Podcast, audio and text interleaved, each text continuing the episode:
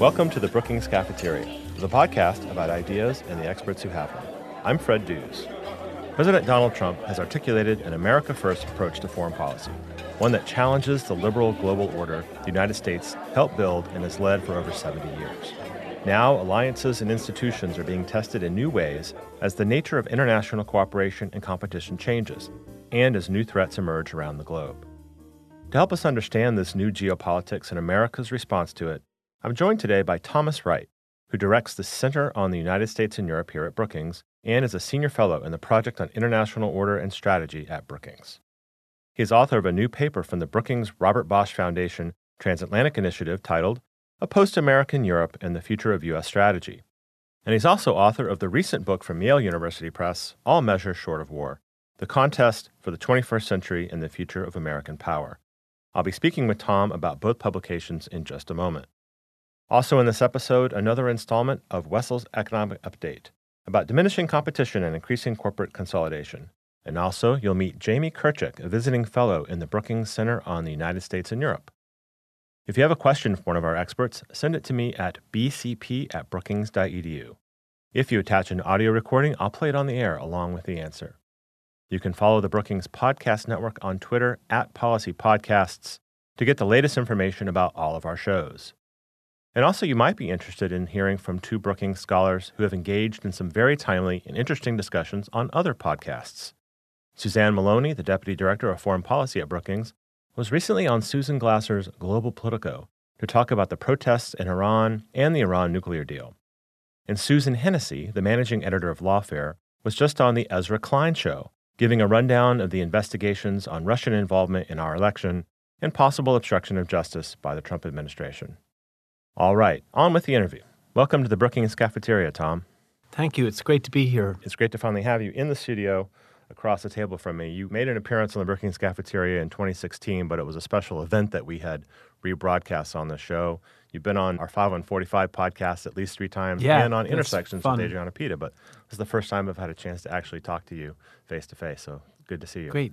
Likewise. Thanks. So, the paper about U.S. strategy in Europe you ask in the paper, why should Americans care about what happens in Europe? So, what are the practical reasons why Americans should care about what happens in Europe? There's sort of a historical answer to that, and then I think there's a very sort of pragmatic answer to that. The historical answer is that the US, course, got involved in Europe after World War II. Well, you know, once the US got dragged into World War II, but then primarily afterwards in trying to rebuild Europe, reconstruct it, and essentially bring to an end this period of security competition between France and Germany. And so the US positioned forces in Europe, it promoted European integration. It was really heavily involved in all aspects of European politics, all aspects of Western European politics at the time. And then later on, after the Cold War, was equally involved in Eastern European politics, helping to bring those countries in to NATO, encouraging them to join the EU, and helping them become democratic and market economic systems. And so that was done largely because the US believed that a strong and prosperous Europe was good for the United States, that it was good for the international order, that it provided a strong partner and ally, but also it provided a strong economic partner as well. And the US benefited when others were doing well and when they were democratic and free. So that's sort of the historical answer. That answer, I think, would find very little resonance with President Trump, who really is not all that interested in history, to put it mildly, and, and says, well, what do we get out of it? What's sort of the benefit? And I would say that on a pragmatic level, particularly regarding the European Union, that the US has a number of very important um, interests. The first is that if Europe were to break up and if the EU were to break up, it will cause all sorts of problems. The breakup of the Eurozone could cause a new financial crisis worse than 2008, 2009. The United States couldn't escape that. And so it's avoiding those disasters that's vitally important. The second is if you look at Europe's help, just even outside of NATO, on Iran, the EU is of vital importance in helping the US impose sanctions on Iran. The US couldn't have done that alone because of the nature of the global economy. And so the EU and Europe more generally is very aligned with the United States on a lot of these issues. And the final one is that if the US sort of pull back um, that Russia and China will gain an influence and they would use that for their own strategic ends, which are somewhat at odds with those of the United States. It strikes me that the U.S. involvement and leadership in the European project, in a way, is kind of the linchpin of the geopolitics of U.S. leadership in the world. It's like the U.S. relationship with the European countries, with NATO, with the EU, maybe is the essential component of U.S. leadership worldwide. Is that an accurate way to look at it? Yeah, I think there's definitely two. I mean, one can sort of argue if they're equal or, or a little different, but I think the two most important regions and the two most important areas of engagement since World War II have been Western Europe initially and then Northeast Asia, particularly Japan and later Korea. And those two regions, I think, are at the heart of what we think of as the global order, right? If you think of the global order, we often think of institutions or, you know, the UN or the IMF or the World Bank, but really it's founded on healthy regional orders in Northeast Asia and in Europe, particularly in Western Europe, but since the Cold War more broadly in Europe, and that that provides the context in which everything else is possible. Because if you have security competition in Europe and the risk of war or if Northeast Asia goes dramatically backwards, all the global cooperation we have would fall apart as well, right? And so it's sort of a prerequisite for the global cooperation are these healthy regional orders. And so that's what George Kennan identified, some of his documents back in the late 40s. The US ought to care mainly about, he said, Japan and then Western Europe were two sort of areas. The nature of that was expanded later by others. So I do think that that is, and the European piece of it particularly, is of absolutely vital importance. And this historical role, which is partly military but also political and diplomatic, is absolutely vital. Now, I was surprised to learn in the paper that the U.S. relationship and involvement in the affairs of Europe at a very micro level actually started to change during the Obama administration. We often see President Trump come in with America First and everything changes, but I don't think it's that clear cut, is it? Right. Actually, I think this is more of a trend over time. When President Obama came in, he, I thought, had the view that everyone should sort of tend to their own garden, right? That the Europeans should take care of their own problems and issues, and that the US needed to do less, and that Europe wasn't really sort of where it's at, that the US had a role there, the US should continue to be engaged, that Europe would be a partner. He wanted to do that. In 2010, he pulled out of there was a US EU summit. He just was like, I'm not going to that. Like, that's, I don't really have time or the interests. And that was sort of a, a declaration of intent. And we saw, especially when Russia invaded Ukraine, that he bolstered the traditional US security commitment. So he went to Estonia, he said Article 5 is important. That was terrific. But on a whole range of issues, he did particularly political and diplomatic more than military, he pulled back and he did sort of less and he tried to pass sort of the burden onto Europe, which sounds fine. A lot of people would say that's okay, but I think it did have a pretty damaging effect on Europe, particularly at a time when Europe had all these challenges and it's divided about what type of future it wants, and not to have the US playing that role. And then that approach really went on steroids and got a nastier element to it than when President Trump took office because he actually saw the Europeans as competitors or as rivals of sorts and, and had very negative views towards the European Union. So it wasn't sort of the benign disinterest that President Obama had. It was more pointed than that. Well, I want to come back to some of those damaging effects and those events that were happening in Europe because you talk about it in the paper. But just one follow up question about the kind of maybe retrenchment from Europe a little bit under Obama. Is that related to his administration's so called pivot to Asia? They said it wasn't. I think they didn't intend the pivot to Asia to be seen as a pivot away from Europe. I think they did probably intend it to be a pivot away from the Middle East. And that's what they were trying to convey. They did go to some lengths afterwards to say this doesn't have implications for Europe. But I think, in a practical sense, just when you look at what President Obama was willing to sort of invest in, that he, for instance, on the refugee crisis, when that was erupting, never really understood that that would pose an existential threat to the EU. He never factored that into his sort of Middle East diplomacy and was very slow to sort of react. He saw the refugee crisis as primarily a Syrian and a Middle Eastern sort of issue. He was very reluctant to engage in Libya and put lots of limitations on US engagement when he did. But he said that France and Britain should do it, and then they weren't able to step up to the mark. They tried, but they were unable to do what was required. And so I think they didn't try to make it into doctrine. They were trying to say they were very engaged, actually, but I think just on a pragmatic basis, it was uh, particularly on that political and diplomatic side, we saw a pullback.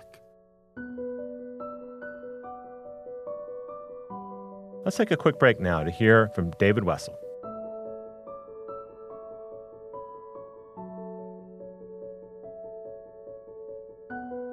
I'm David Wessel, and this is my economic update.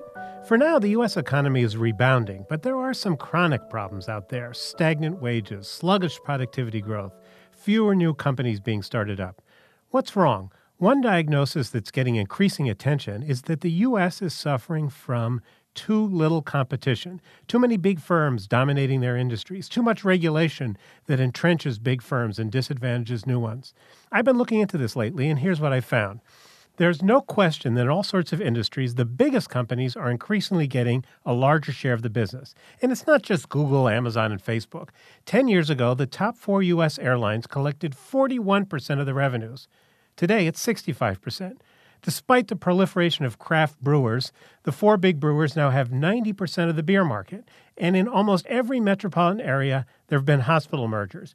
And there's now academic evidence that prices are higher in industries that are more concentrated airline routes with little competition, hospital rates in cities where there are no competitors. Some people, particularly on the left, say big is bad and we should break up these big companies. But maybe these big companies are big because they're better as opposed to because they're unfairly squashing competitors. Well, that's a possibility, and there's debate about that. One worrisome sign, though, is that profits are higher in these more concentrated industries, but companies in these industries aren't investing very much. Simply put, Big companies are so entrenched they don't have to invest as much to ward off potential competitors. That's not good. It'd retard innovation, retard productivity growth, and slow the pace of progress. Looking beyond the size of companies across the economy, there are other symptoms of diminishing competition.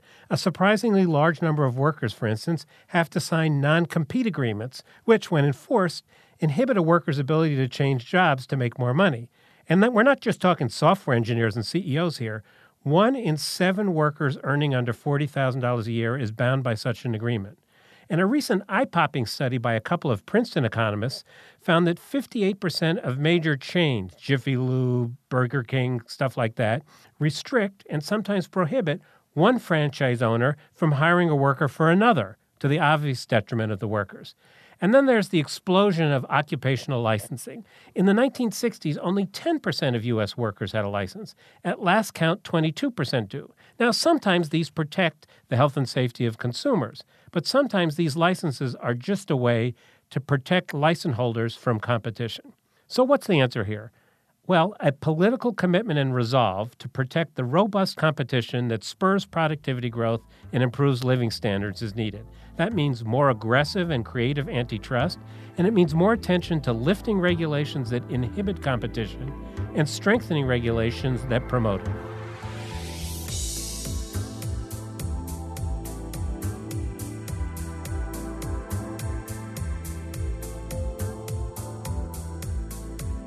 Back to my interview with Tom Wright.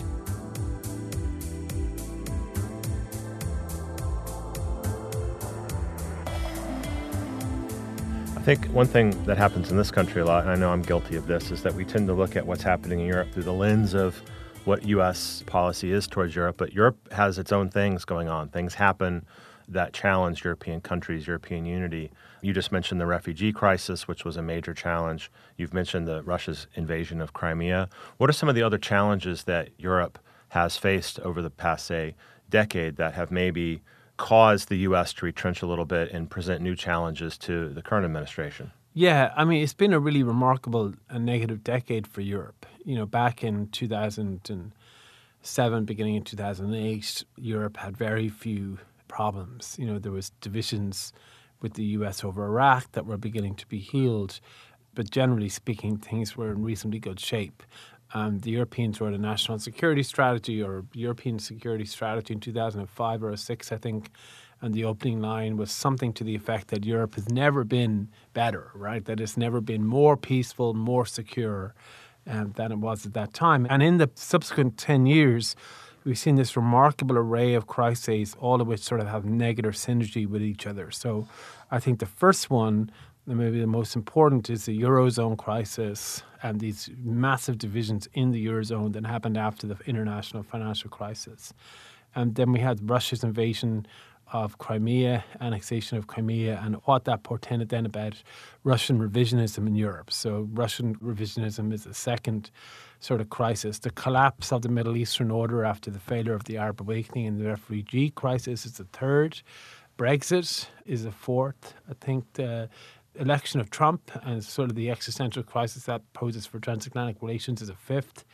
The problems for democracy in Central and Eastern Europe and the real regression of democracy in Hungary, also the pressure on democracy in Poland and the emergence of this new autocracy, I think, is a sixth, which is deeply sort of embedded. And then, of course, terrorism and the protracted nature of terrorism, particularly in France, and the escalation of those attacks is a seventh. And what's really interesting, Fred, about those, I think, is we used to think about, you know, virtuous cycles. So these are all negative sort of cycles, right? Or they all have this negative synergy with each other. So the collapse of order in the Middle East results in a refugee crisis that the Russians stoke by intervening and then see that as a benefit to weaken the EU. And those refugees create these political effects in the EU that are exacerbated by the Eurozone problems and crises and the resentments from that. And then that has pressure on democracy in Central and Eastern Europe. And then there's a terrorism aspect as well. And it all sort of feeds itself, right? So it's not just, you know, if there was just one thing, it might be possible to sort of deal with it, but they all interact and in very sort of complex ways and make it all worse. And so some of the parts is worse than each individual element. And this is all happening in the additional context of an already retrenching America from Europe. And then the election of President Trump, and now a year into his administration.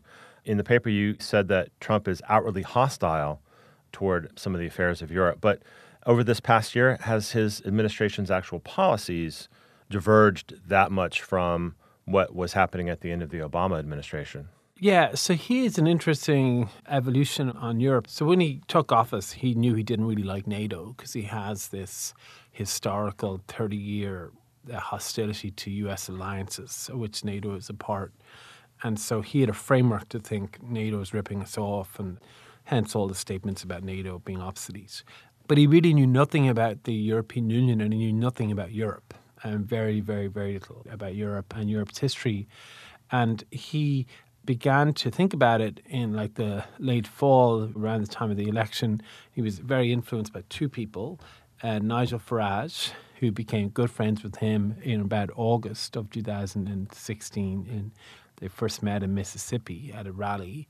And Farage is a British politician. Farage is a British sort of radical politician who ran the UK Independence Party, he was a key figure behind Brexit, but really represents this sort of new nationalistic right in Europe and very sovereigntist, very pro Putin as well. And then the other was sort of topical given this week was Steve Bannon, who came on board and did have very strong views about Europe and was very linked in with radical right groups like the Front National and others nationalistic groups in Europe. And so he was getting all this stuff. And then he starts to say all this stuff about the EU and it's a vehicle for German domination. And he begins to wonder if it should break up and when it should break up. And Europeans were getting very worried. But then once he was elected and he started getting exposed to European leaders, he was sort of surprised to find that they didn't want the EU to break up. So he had a famous meeting with Theresa May where he said to her, So when is the EU going to break up? And she said, Well, we don't want it to. We need it to work. We're going to leave, but we need a strong EU to deal with. And he was very surprised. And so he began to sort of moderate his view. And now I think his opinion is I don't really like the EU. It doesn't make much sense to me. But if they want it, they can have it, right? Like I'm not going to sort of spend much capital trying to attack it. And so he has lots of spats and issues. But the European leaders, I think, have been quite clever in trying to be close to him personally. And so Macron invited him to Bastille Day, put him at the head of the viewing place for the parade, well, the military parade. He loved it. And so then it was, he could have had a bad relationship with France, but he's a good relationship with Macron. And, you know, a decent ish history with Merkel, but the meetings have been okay. So I think where we sort of are with him is that the military, Mattis and others, have managed to reverse him on Article 5 of NATO, which is mutual defence guarantee of the NATO treaty. After a lot of resistance and a lot of opposition on his part, he sort of pulled back a bit from this opposition to the EU. He has sort of a working relationship with European leaders, but he doesn't really care about it. Like, he has no real interest in being engaged in Europe. He's not going to do anything to help. They're largely sort of blissfully unaware of a lot of things that are occurring at the highest levels. I mean, they have no involvement in Brexit negotiations whatsoever.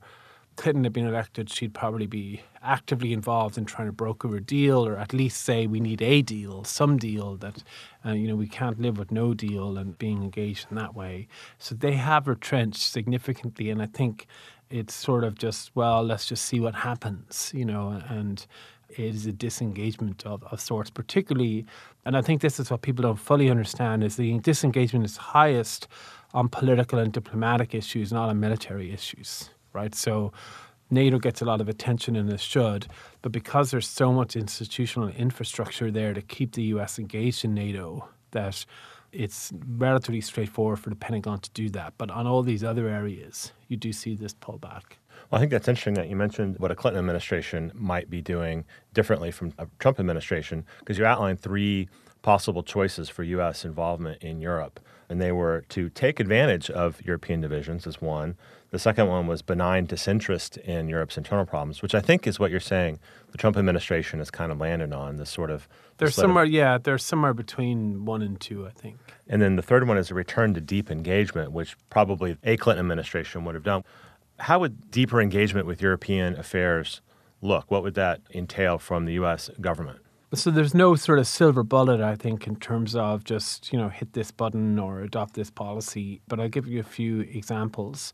I think on Brexit, there's a real risk of no deal between Britain and the rest of the EU. There's a risk to the special relationship also between the US and the UK.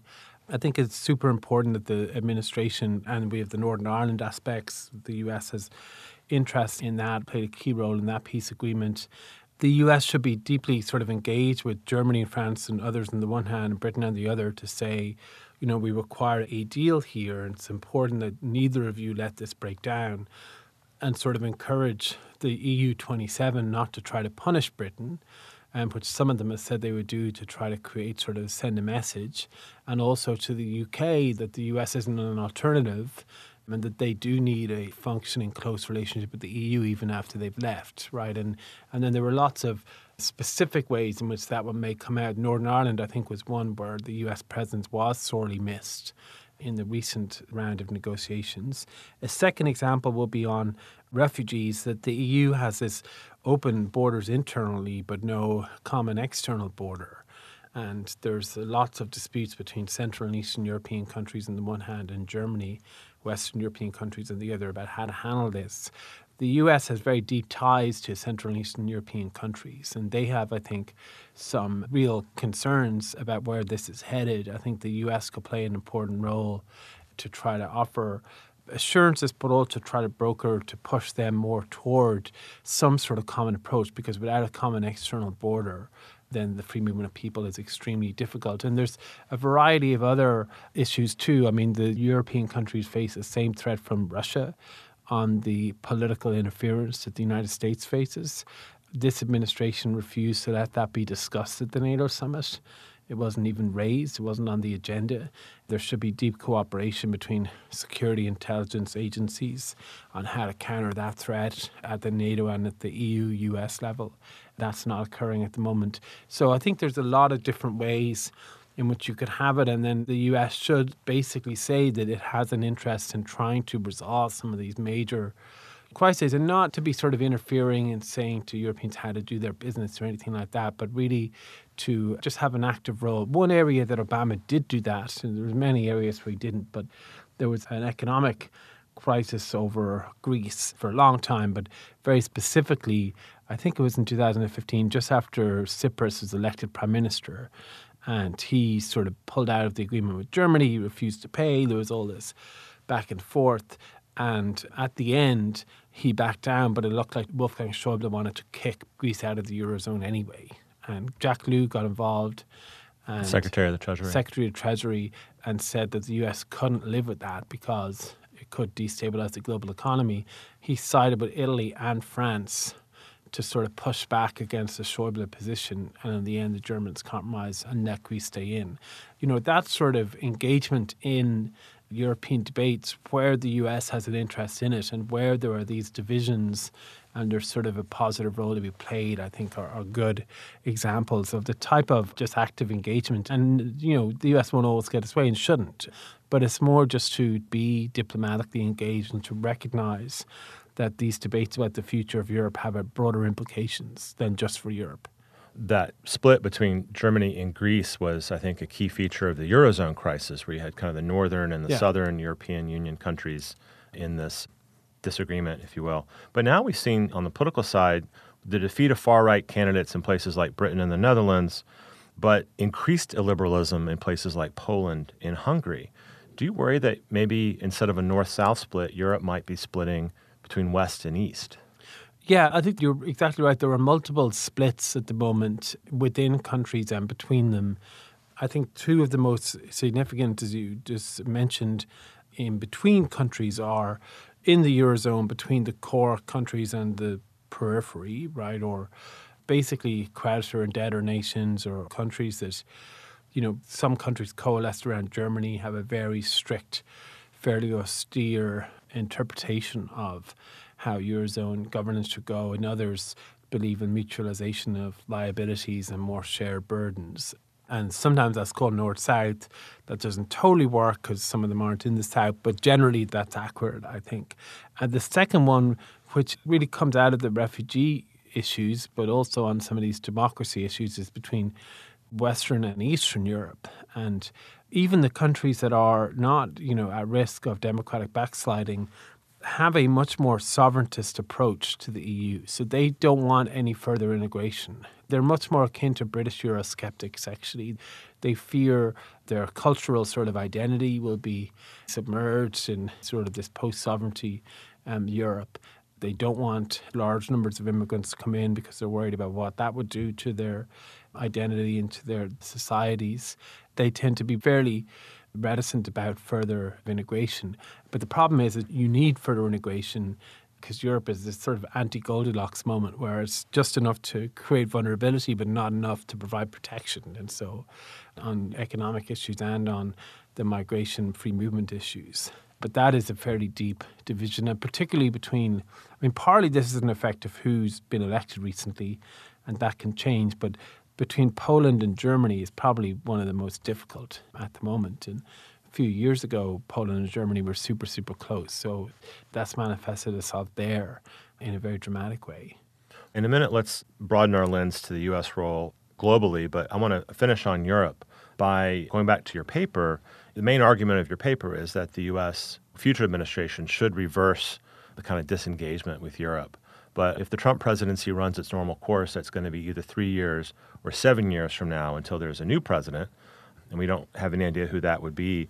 Do you think the next presidential administration could even reverse course after three or seven years of a Trump presidency? Yes, but it will be different. The situation is not going to stay static. So, as you point out, I mean, three years or seven years is a long time.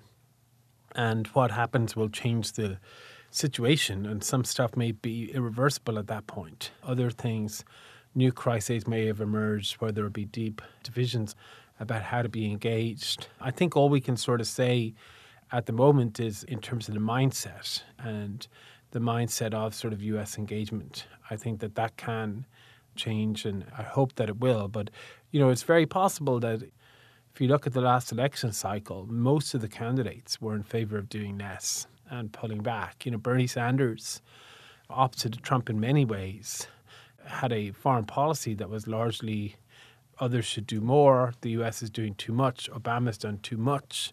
He criticized Obama for being too active, uh, for doing too much elsewhere, and said we need to focus on inequality at home, focus on jobs at home, that's where my focus will be. He really sort of gave the impression that he really just didn't have that much interest or time for some of these other problems that he'd want to play a, a good citizen role, you know, and actually, you know, help, but he wasn't going to sort of be diverted. So if someone like that was elected, you could say, oh boy, that's really different than Trump. But there would be a lot of similarity there in terms of, you know, the lack of commitment to be engaged, even though it's a very different variety. You know, it's sort of left rather than right, and he'll be multilateralist and in favor of tackling climate change and doing all this stuff. But there will still be that fundamental reluctance to be engaged overseas. So we'll see where it goes. I do think just one final point before we move on is um, if the 2020 election either results in the re-election of Trump or in somebody you know wanting to further retrench, I think the rest of the world will take that as a signal that things have really changed. You know, there's a debate about 2016 about if it's a temporary aberration or a fundamental change. If 2020 is relatively consistent with 2016, then the rest of the world will be in no doubt the US is largely gone, is largely pulling out. And then that will have major repercussions, I think, in a way that 2016 people are sort of waiting and seeing because they haven't really thought about alternatives. Well, I think that's a great segue to discussion of your book, All Measures Short of War, the contest for the 21st century and the future of American power, because now we're looking ahead to the U.S. engagement or disengagement, not only in Europe, but in the rest of the world. Can you first, Tom, tell us the origin of the title, All Measures Short of War? You mentioned George Kennan earlier. I know it has something to do with him.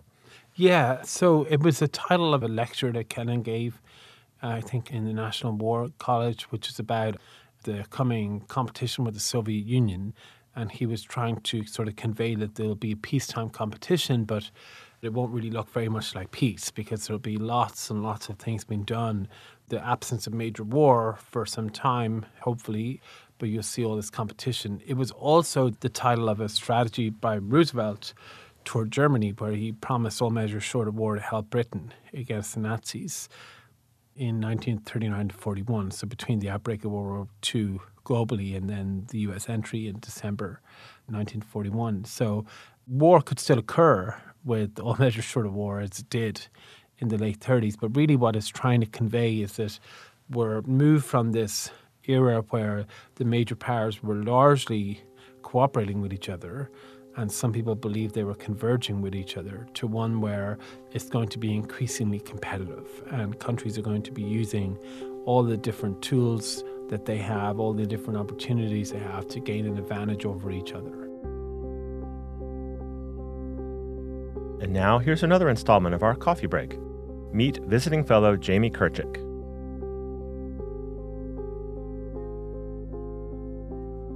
My name is Jamie Kirchick. I'm a visiting fellow at the Center for the United States and Europe, as well as the Project on International Order and Strategy. I'm a correspondent for the Daily Beast. I'm a columnist for Tablet magazine, and I write a bunch of other publications as well. I grew up outside of Boston, Massachusetts. What inspired me to pursue my career in the journalism think tank world, I guess, is that I'm not really qualified at doing anything else. Journalism for me was always a chance to see the world, to travel a lot, to investigate issues that are of interest to me.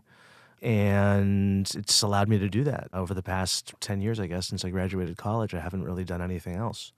And I've been enormously lucky to be able to sort of combine the world of journalism and think tank and public policy. And I've been doing that for the past maybe five or six years, sort of working as a journalist, but based at a think tank institution.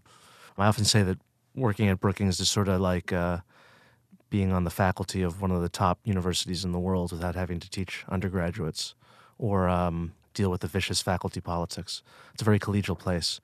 My first real job in journalism was working at the New Republic magazine here in Washington. And I was there for about three years. And there were some real serious financial difficulties. This was around the crash of 2008, and I was laid off. And I wound up by real chance working for Radio Free Europe, Radio Liberty which is based in Prague.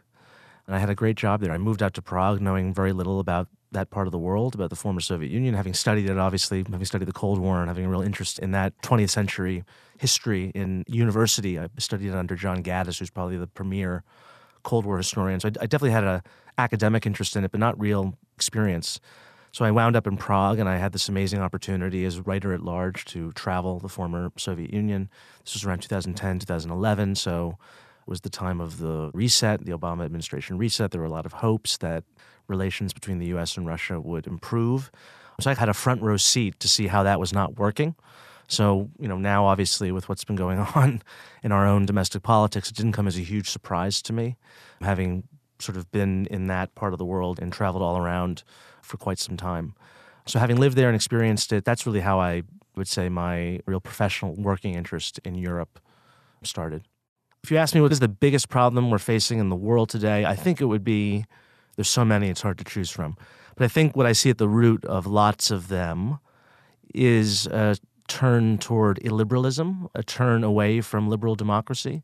And if you look at many of the sort of maladies we're facing, whether it's neo authoritarianism, if it's the rise of anti Semitism, if it's racism in society, I think a lot of it can be traced back to this abandonment of the liberal idea, certainly in this country, but also definitely in Europe, where I just wrote a book called The End of Europe. In the appeal that alternative forms of government seem to be having, namely the kind of Chinese, you know, state authoritarian capitalism model, the Russian strongman model, just sort of the general illiberal models of organizing our lives as societies, unfortunately seem to be gaining traction and popularity. I'm working on lots of different things.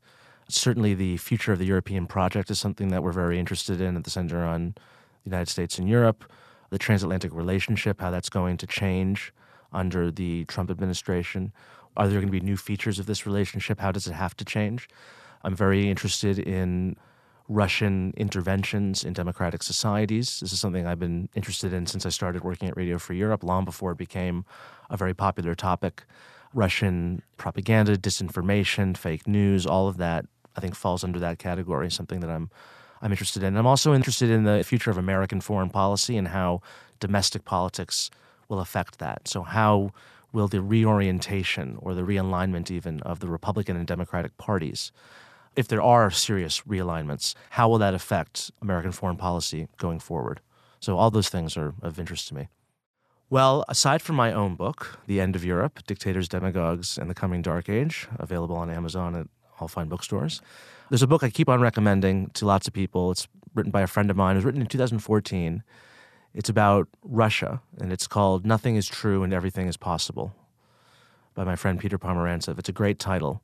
And it's such a prescient book because it was written about Russia under Vladimir Putin. And Peter was a sort of reality television show producer, and he provides this really rollicking but also very erudite, fascinating tale of how Russia became this sort of, you know, postmodern dictatorship.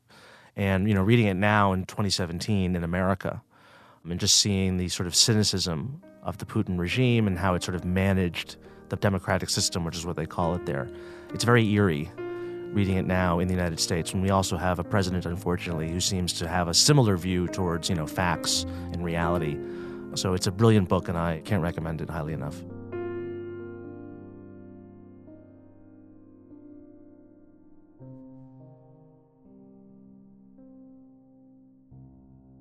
You talk in the book about the age of convergence in the period following the end of the Cold War, which I guess we date roughly 1989, 1991, sometime in that period.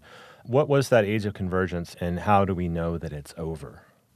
The age of convergence is something I talk about to sort of try to convey this sense in the 90s and 2000s that as countries participated in the global economy, as they worked together, as they faced common threats and challenges, like terrorism, nuclear proliferation, climate change, and others, that they would work together more often than not, that their similarities and common interests would be more important than their differences, that they would all become over time partners in trying to uphold the international order and old style divisions of the kind that we had in the 19th century or the 20th century that they would be less and less important. They wouldn't fully go away but they would be less important and that there would be this sort of imperfect cooperation toward a common objective.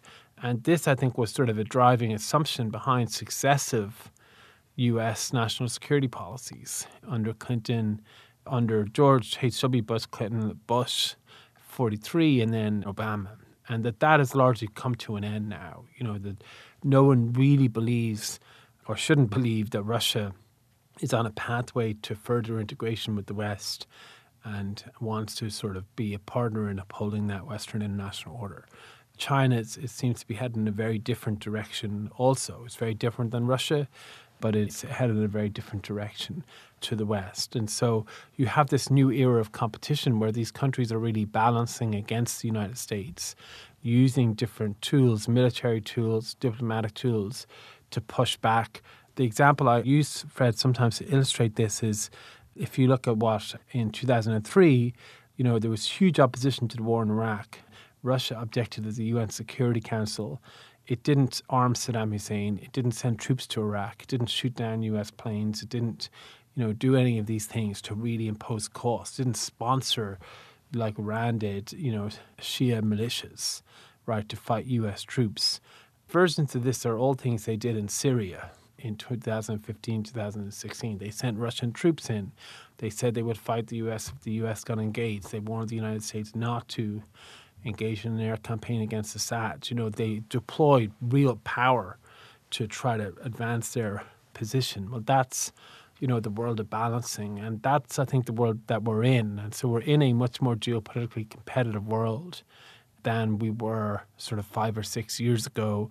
And I think it's not really to do with Obama, it's to do with these broader forces and the view that autocratic regimes have of the Western order and the worries they have and the aftermath of the financial crisis and, and also just that all things come to an end at some point and this sort of, you know, period that we had has just run out of steam.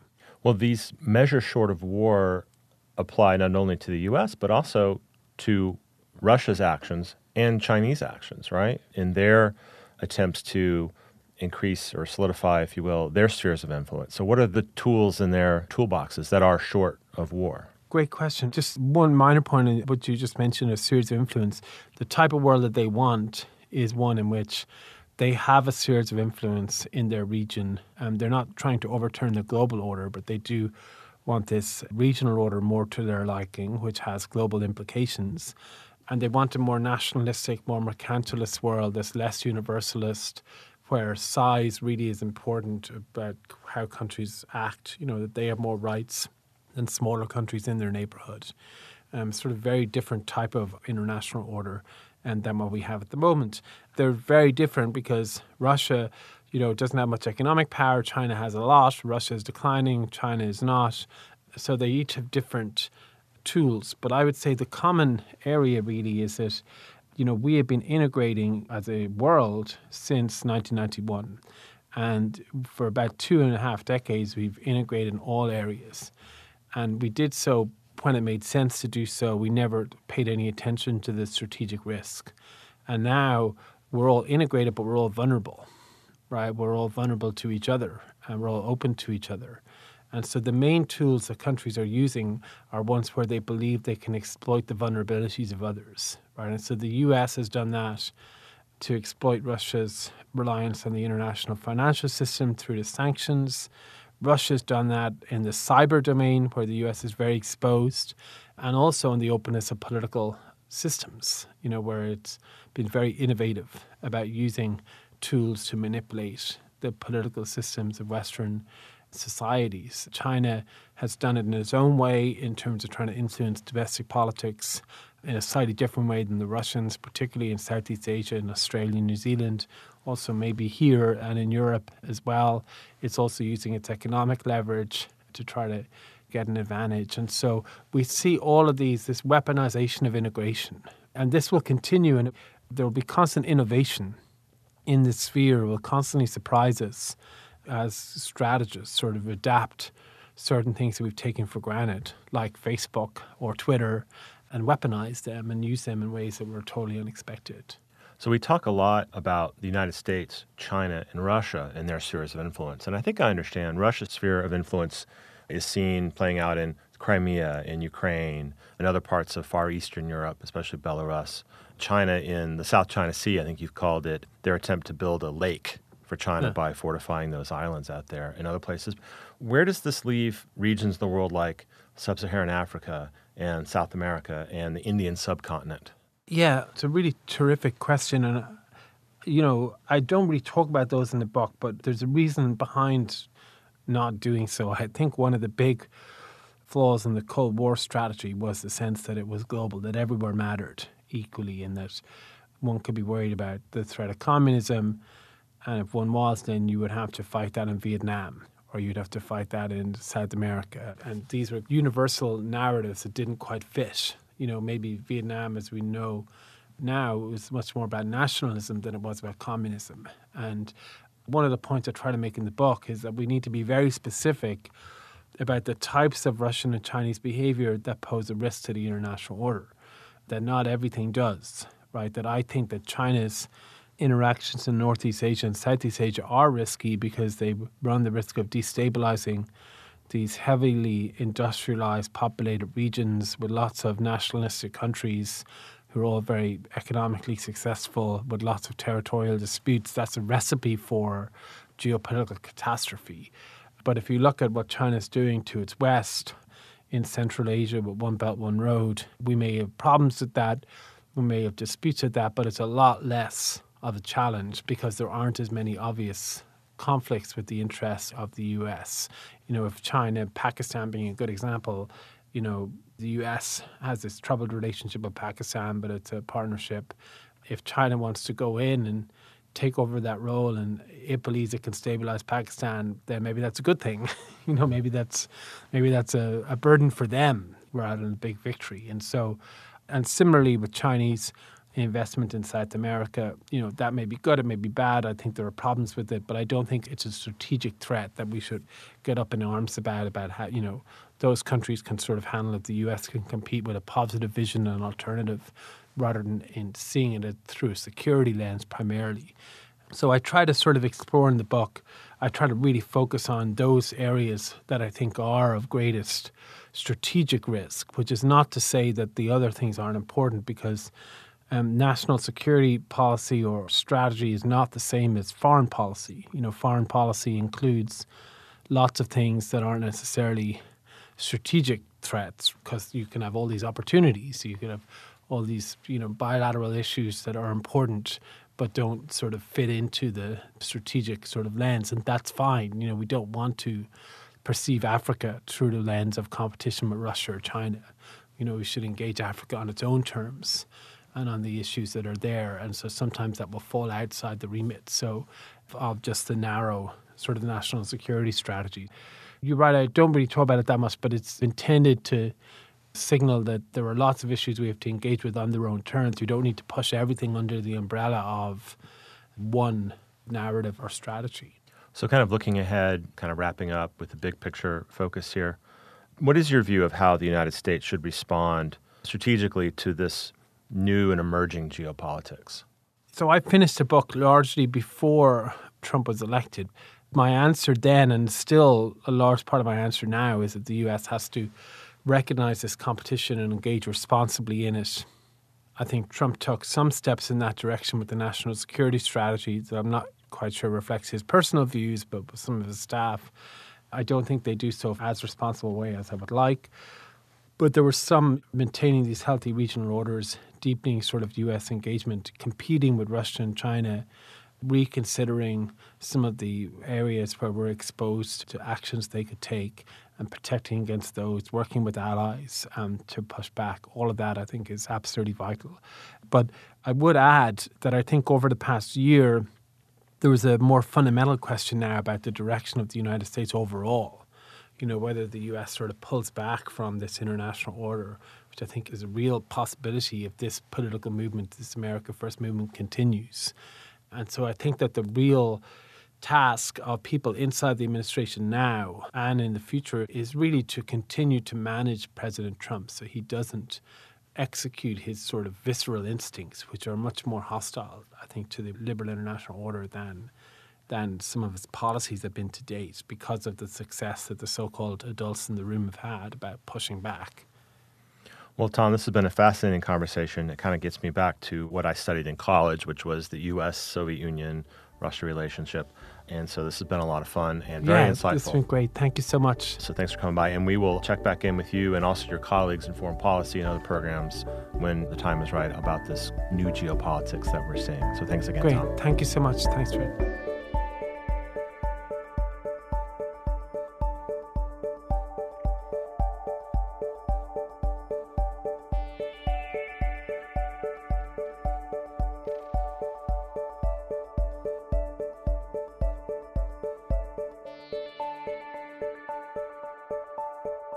And that does it for this edition of the Brookings Cafeteria, brought to you by the Brookings Podcast Network. Follow us on Twitter at Policy Podcasts. My thanks to audio engineer and producer Gaston Reboredo with assistance from Mark Holscher. Thanks to Brennan Hoban and Chris McKenna for production assistance. Bill Finan does the book interviews. Design and web support comes from Jessica Pavone, Eric Abalahin, and Rebecca Viser. And finally, thanks to David Nassar for his support. You can subscribe to the Brookings Cafeteria on Apple Podcasts or wherever you get podcasts and listen to it in all the usual places. Visit us online at brookings.edu. Until next time, I'm Fred Dews.